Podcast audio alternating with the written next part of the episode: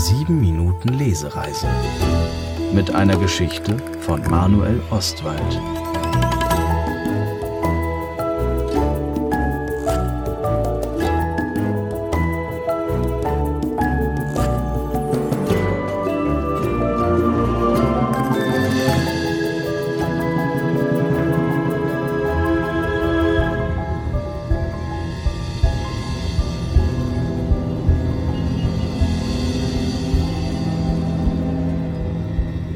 Komm nicht näher Haus.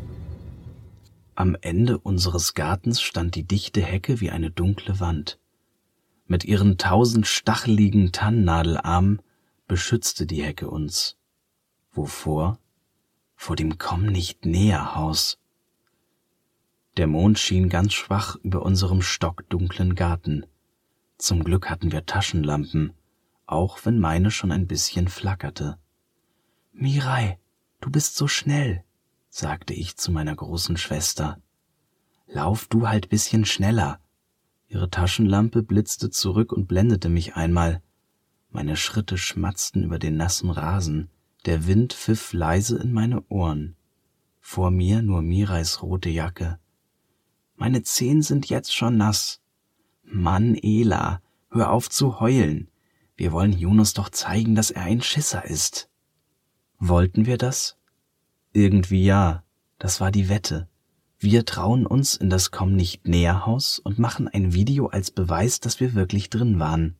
Jonas meinte, wenn wir uns das wirklich trauen, dann wären wir krass. Mirai wollte natürlich sofort los. Und ich? Naja, ich musste halt mit. Das Komm nicht näher Haus stand direkt im dunklen Nichts hinter der Hecke, durch die wir jetzt durch mussten. Die Tannennadeln pieksten mir ins Gesicht. Der Regen hatte sie so kalt wie Eis gemacht.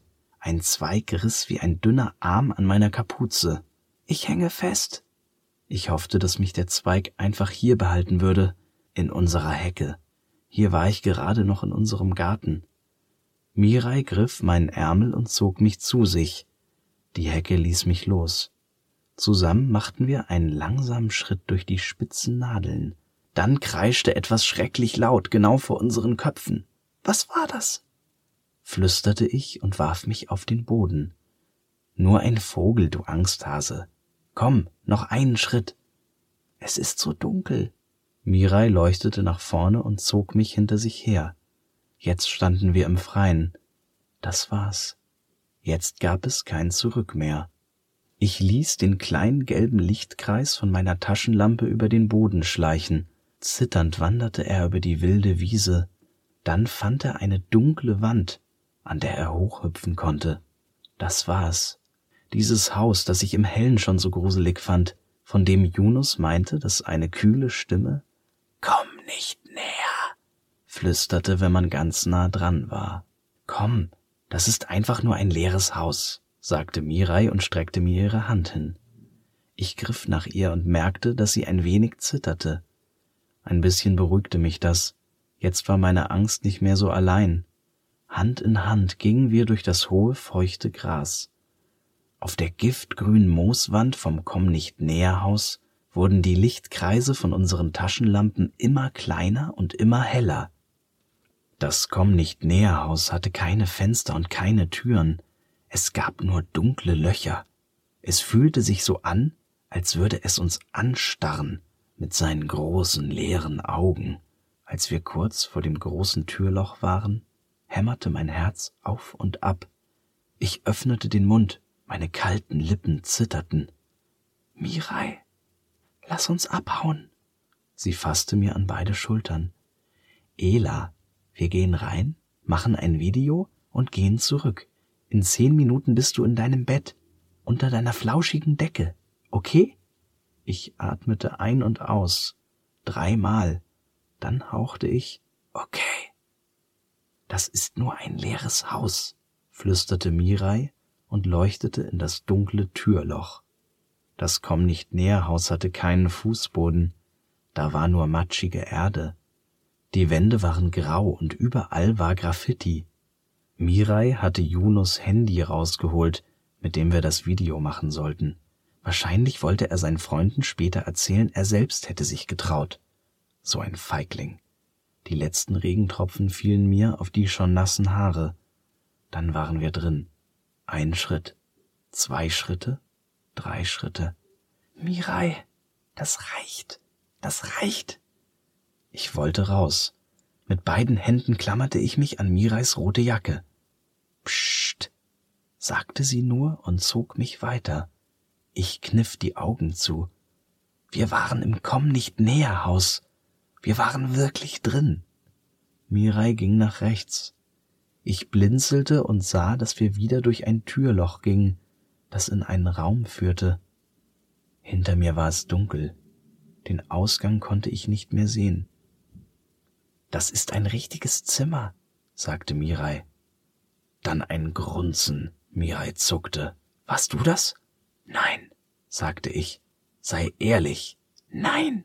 Mirai versuchte mutig zu wirken, aber sie hatte Angst. Ich spürte, wie ihr Rücken zitterte. Mit ihrer Taschenlampe leuchtete sie durch das Zimmer. Mit einem Auge spickelte ich an ihr vorbei. In dem Licht sah ich erst nur Erde, dann einen Schlafsack und dann ein Gesicht. Da war jemand. Mirai schrie, ich kreischte, das Handy knallte auf den Boden. Mirai wollte weglaufen, stieß aber gegen mich. Wir beide fielen hin.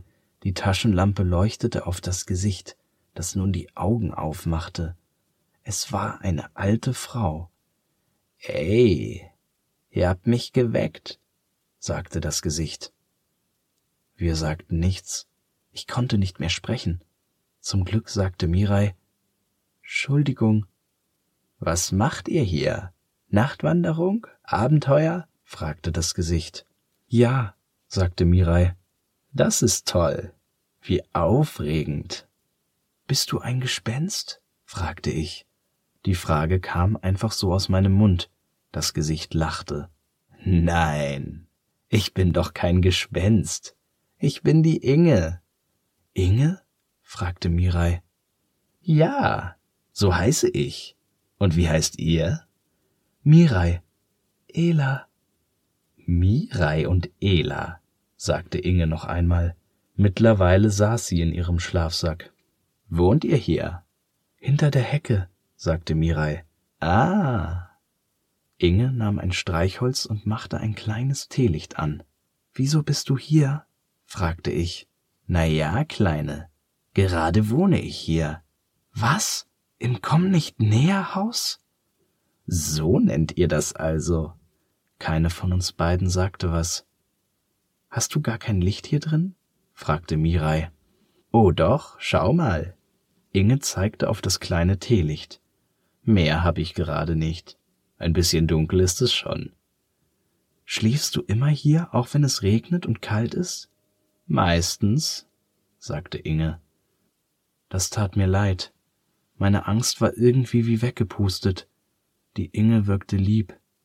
Vorsichtig machte ich einen Schritt zu ihr und streckte ihr meine Taschenlampe hin. Hier, willst du die haben? Als Geschenk. Wirklich? Ja, wir haben doch zwei. Sie nahm die Taschenlampe und leuchtete grinsend durch das Zimmer. Danke, Mirai und Ela. Wir müssen jetzt gehen, sagte Mirai. Kommt mich doch mal wieder besuchen. Vielleicht, wenn es hell ist. Ja, vielleicht, sagte ich. Mirai hob das Handy auf und zog an meinem Ärmel. Leise sagte sie, Komm, wir sagen Yunus jetzt, dass er ein Schisser ist. Mirais Taschenlampenkreis führte uns raus aus dem Komm nicht näher Haus, zurück durch die Hecke, nach Hause.